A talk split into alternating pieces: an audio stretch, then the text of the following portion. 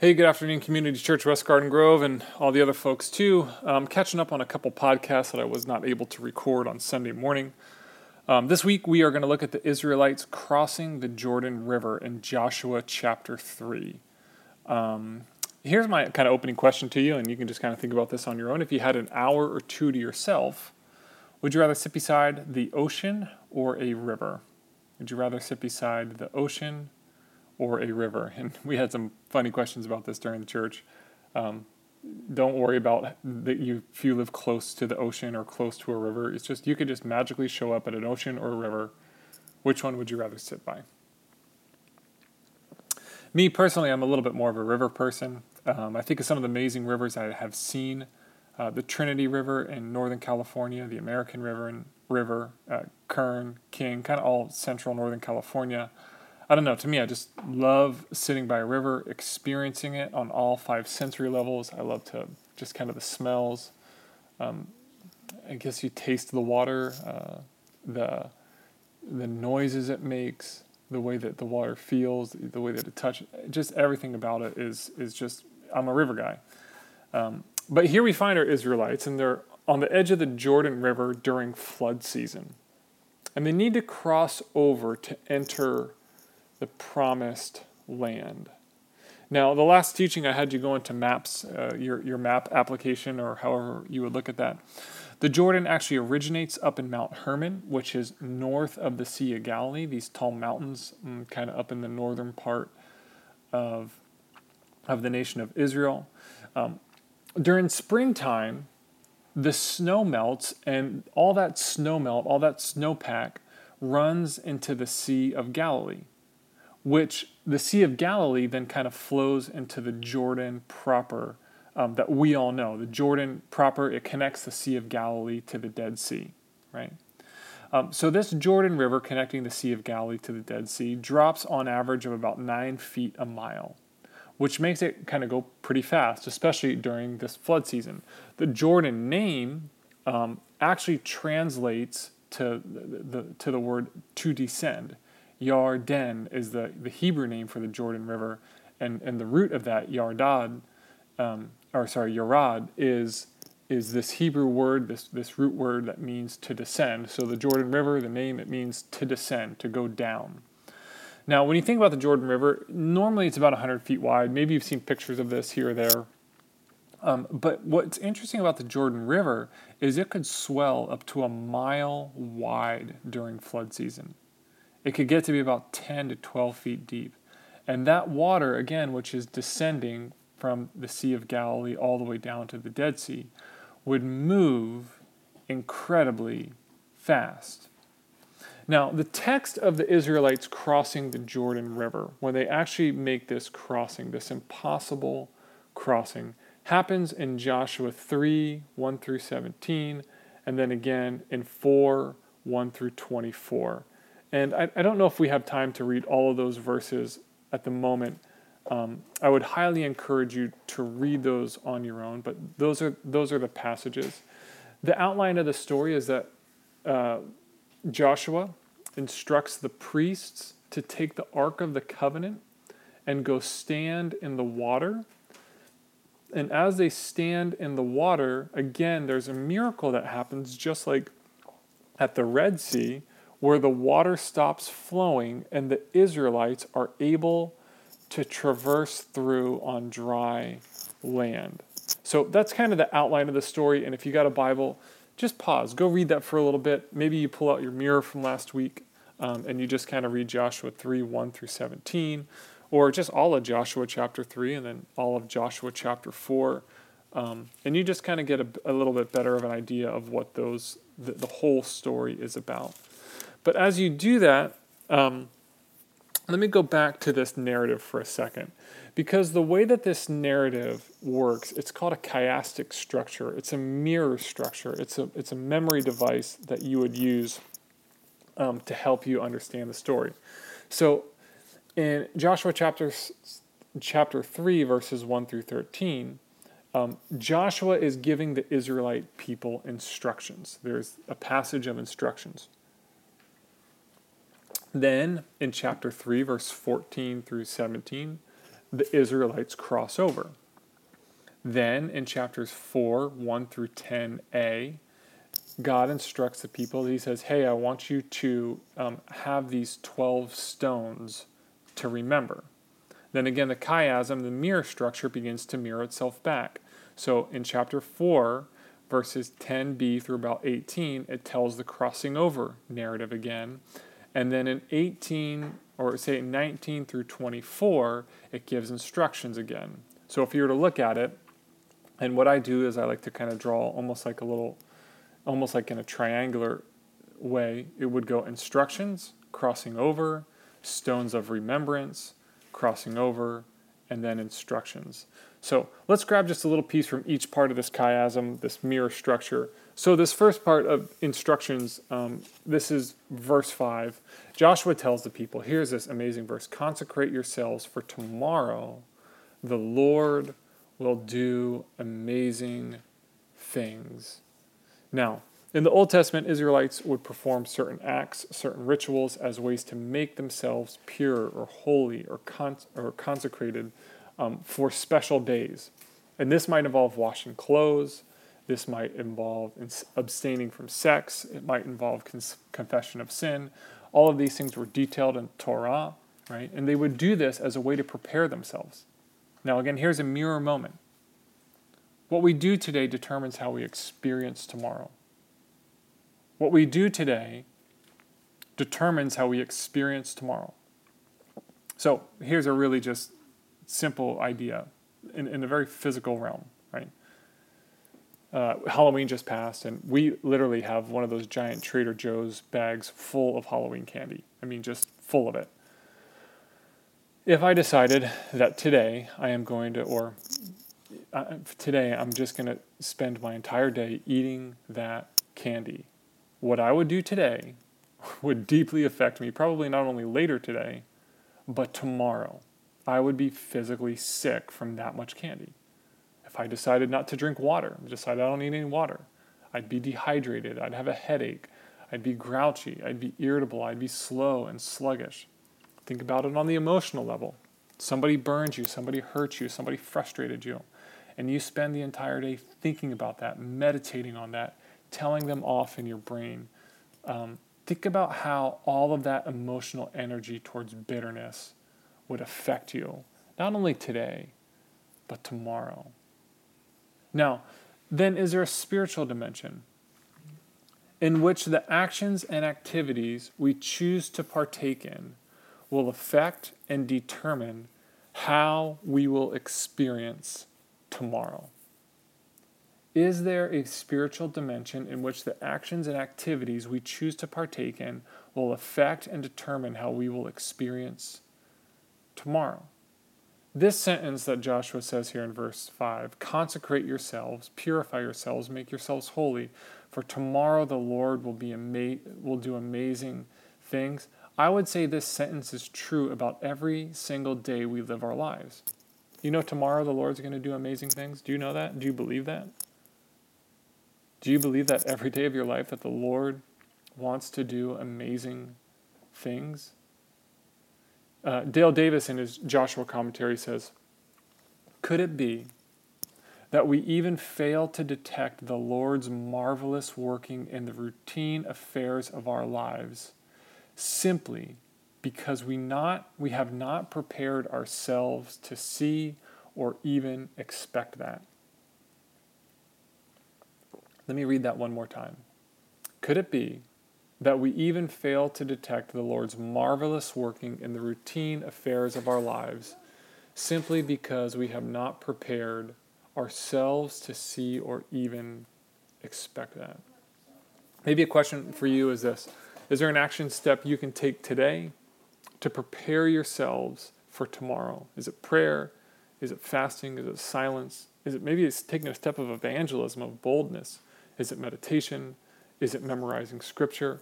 Is there a way that you can consecrate, make pure, make holy yourself today so that tomorrow you will be more aware, have eyes to see the amazing things God wants to do?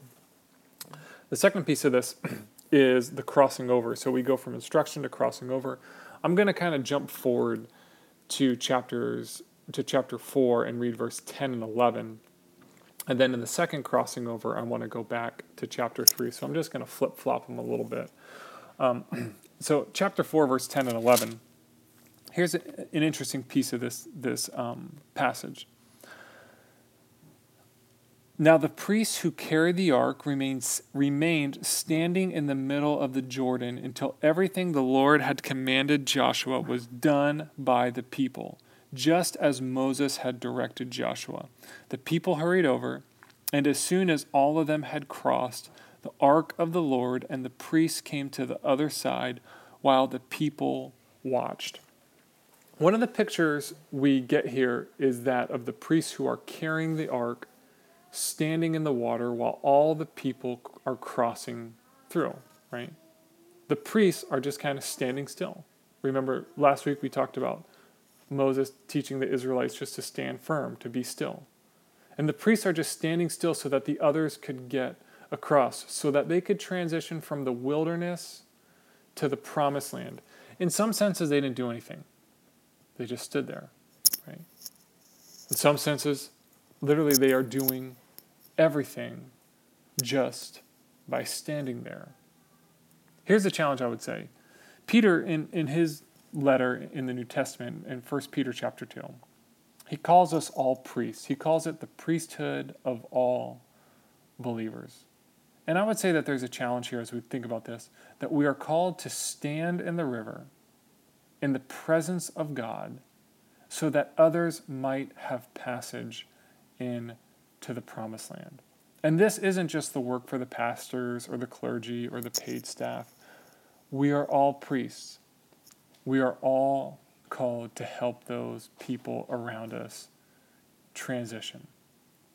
Is there someone maybe the Lord is putting on your heart who you are helping transition from wilderness to promised land? Sometimes this takes an incredible act of boldness, right?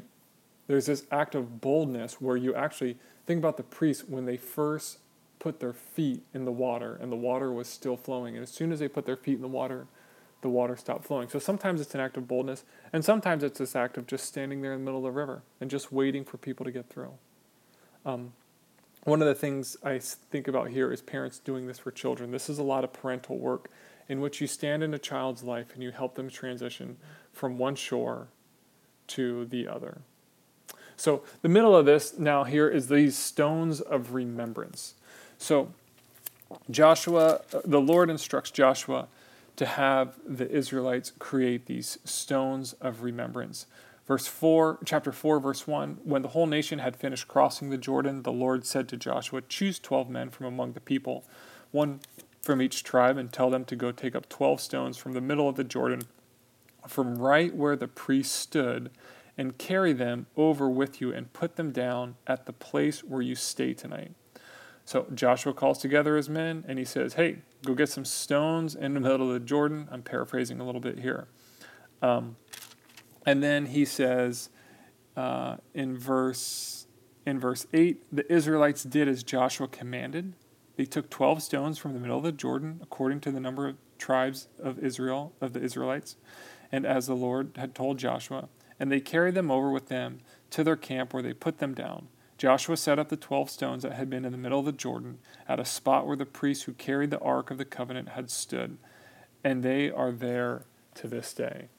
Now, I was joking with some folks, and I still kind of joke about this, but you know, we've done this series on the mountain of Matthew at the beginning of 2020, and then we kind of started talking about a theology of trees, and here we are uh, walking in water. I am getting very tempted to do a whole series on rocks in the, in the Bible. Um, probably not serious enough, but I, I, I am thinking about it. But these stones of remembrance are so important. Dale Davis, in his commentary, has a brilliant commentary on the book of Joshua. He notes this incredibly profound and challenging word. Here's, here's his challenging word to us The greatest enemy of faith may be forgetfulness. Let me say that again the greatest enemy of faith may be forgetfulness. Now, think about the sin in your life. Think about the times when you've fallen short. Think about the times when you've blown it. Could you link that to forgetfulness? Could you link some of those things to forgetfulness that you've forgotten God's presence with you? That you've forgotten that the person who you are so angry with is also a child of God who's broken and flawed and needs help? When you've lusted or become uh, greedy or anxious or had incredibly proud moments, that you've forgotten what God has called you to be. Listen, this morning when we gathered, and maybe you could do this right now too, where you would just go to your, your kitchen and you'd get a little piece of bread and juice or wine, and you would remember Christ. You would take the bread and you take the and you'd take the wine and you would break those two symbols and you'd say, Today, Jesus, I remember you. Listen, as your pastor, I will drag you back again and again and again to the Eucharist and say, I want you, if nothing else, to remember Jesus. And if you forget, when you don't remember God's presence, His miracles, His goodness, His correction, His companionship in our lives, you even can end up as the Israelites did, becoming the very thing they hated, right? The Israelites became the very thing they hated because they forgot. They had just escaped Egypt, the life of slavery. And it is only a few generations later when Solomon is now building a temple built by slaves. Why? Because they forgot. And so when Dale Davis says that the greatest enemy of faith may be forgetfulness, we know that it rings true. Crossing over, part two. So again, it goes instructions, crossing over, stones of remembrance. I think the kind of center of the story is these stones of remembrance. And then crossing over, part two. We're going to go back to chapter three, and this is chapter three, verse 10, verse 10, where Joshua says, This is how you will know that the living God is among you. Right? And I just loved that phrase, right? Because what's interesting here is that the living God isn't isn't technically among them right?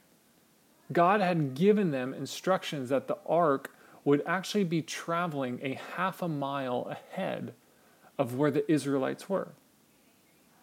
Normally, um, as the Israelites kind of traveled throughout the wilderness over these past 40 years, the ark would remain among them. It would remain in the middle of the camp or the horde or this traveling group, right?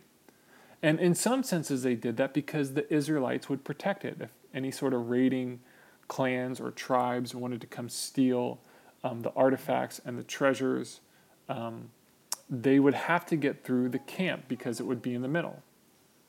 But now the ark is ahead. Now you can't see it. And now there is a call that not only the Israelites are not protecting the ark, but that the ark is protecting them. Think about the ark a half a mile ahead. Think about God. Whatever your situation is, God is already ahead of you, active and living.